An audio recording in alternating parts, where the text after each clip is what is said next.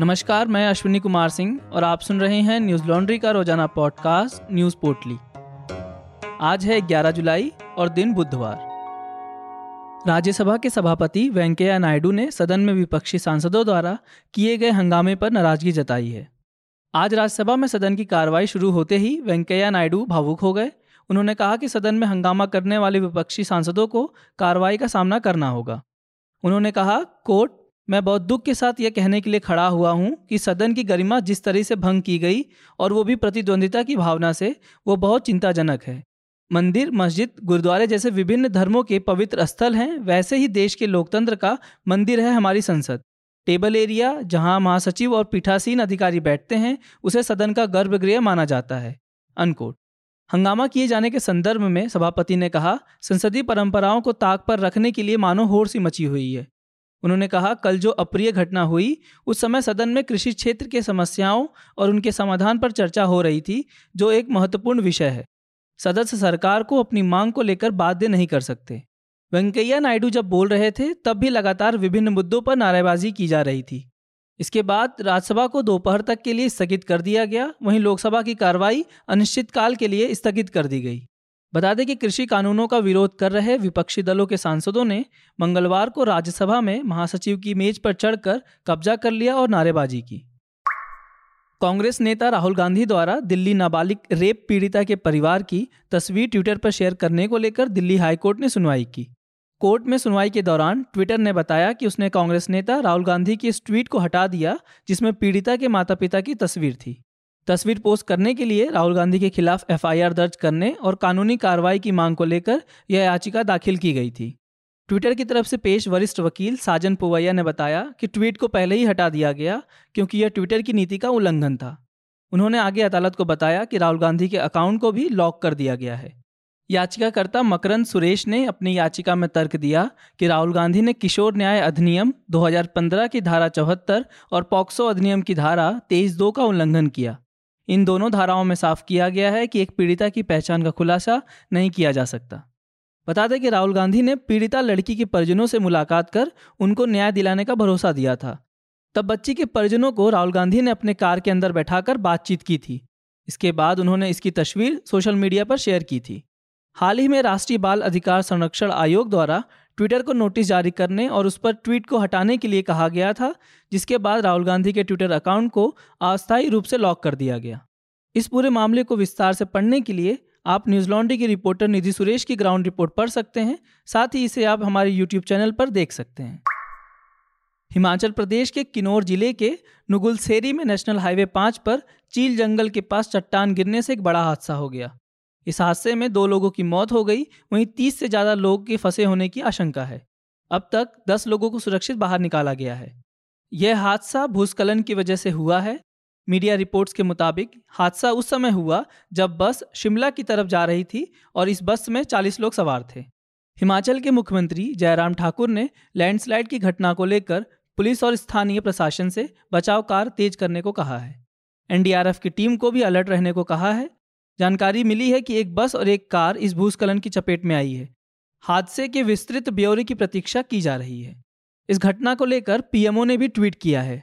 इसमें लिखा गया है कि प्रधानमंत्री नरेंद्र मोदी ने हिमाचल प्रदेश के किन्नौर में हुए भूस्खलन को लेकर सीएम जयराम ठाकुर से बातचीत की। पीएम ने राहत और बचाव कार्य में हर संभव मदद का भरोसा दिया है। बता दें कि पिछले कुछ हफ्तों में हिमाचल प्रदेश के कुछ हिस्सों में लगातार हो रही भारी बारिश के कारण कई इलाकों में भूस्खलन हुए हैं।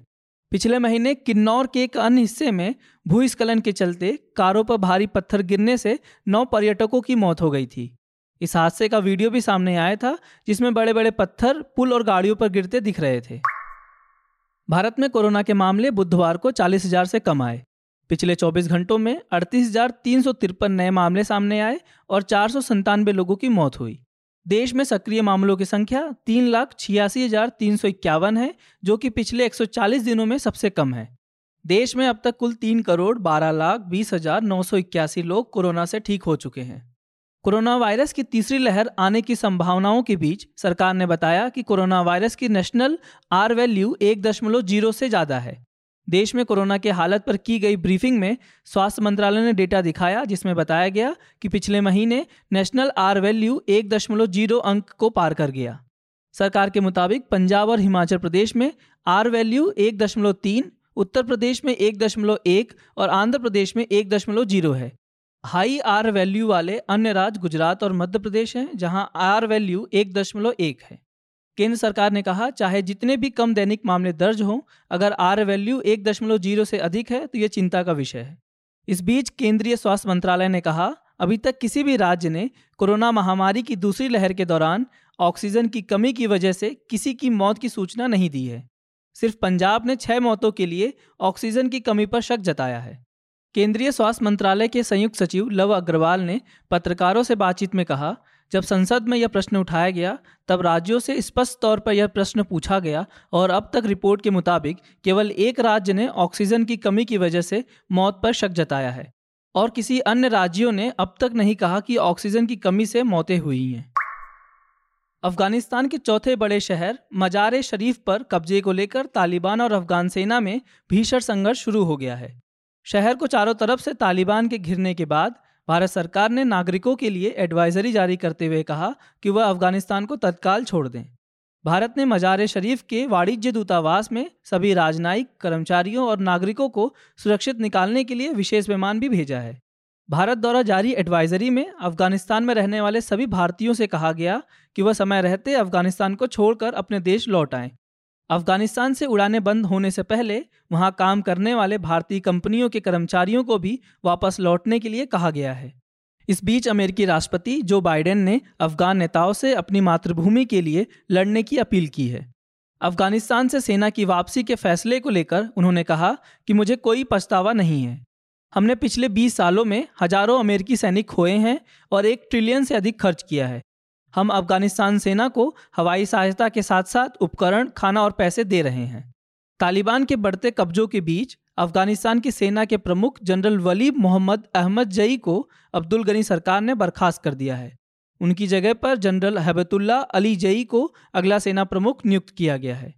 राष्ट्रपति अशरफ गनी ने साथ ही अपनी सरकार का समर्थन करने के लिए क्षेत्रीय लोगों से मदद का आह्वान किया। उन्होंने नागरिकों से अफ़गानिस्तान के लोकतांत्रिक ढांचे की रक्षा करने की भी अपील की। न्यूज़ लॉन्ड्री सौ प्रतिशत विज्ञापन मुक्त प्लेटफॉर्म है, जिसका मतलब है कि हम किसी भी सरकार या कॉरपोरेट से विज्ञापन नहीं लेते। हम आपके समर्थन से चलते हैं। हम ऐसे ही स्वतंत्र होकर काम कर सकें, उसके लिए न्यूज़ लॉन्ड्री को सपोर्ट करते रहिए। हमें समर्थन देने के लिए हमारी website Hindi dot Newslaundry dot com पर जाएँ और हमें सब्सक्राइब करें और गर्व से कहें, मेरे खर्च पे आज़ाद हैं, खबरें। आज बस इतना ही। आपका दिन शुभ हो। नमस्कार। भारत अपना पचहत्तरवां स्वतंत्रता दिवस मना रहा है। इस मौके पर आइए हम खुद को याद दिलाएँ कि स्वतंत्र और विज्ञापन मुक्त मीडिया एक लोकतांत्रिक समाज के लिए ऑक्सीजन की तरह है। सरकार और कॉरपोरेट के भरोसे चलने वाला मीडिया कभी भी स्वतंत्र नहीं हो सकता। जनहित की पत्रकारिता कभी भी विज्ञापन के भरोसे नहीं की जा सकती। यह सिर्फ़ आप ही कर सकते हैं। इस स्वतंत्रता दिवस समाचारों को विज्ञापन से मुक्त रखें। न्यूज़ लॉन्ड्री को सब्सक्राइब करें। न्यूज़ लॉन्ड्री स्वतंत्रता दिवस अभियान चला रहा है, जिसकी शुरुआत हो चुकी है और जो 20 अगस्त तक चलेगा। इस दौरान आप क्रांतिकारी और बहुत क्रांतिकारी सब्सक्रिप्शन प्लान के साथ आपको मिलेगा सबकी धुलाई साबुन सेट और एक टोट बैग। एनएल हैम्पर और टी शर्ट पर 30 प्रतिशत की छूट पा सकते हैं। इस छूट का लाभ उठाने के लिए code freedom sale, F R E E D O M S A L E, का प्रयोग करें। न्यूज़ लॉन्ड्री के सभी पॉडकास्ट ट्विटर आई और दूसरे पॉडकास्ट प्लेटफॉर्म पे उपलब्ध हैं। खबरों को विज्ञापन के दबाव से आज़ाद रखें। न्यूज़ लॉन्ड्री को सब्सक्राइब करें।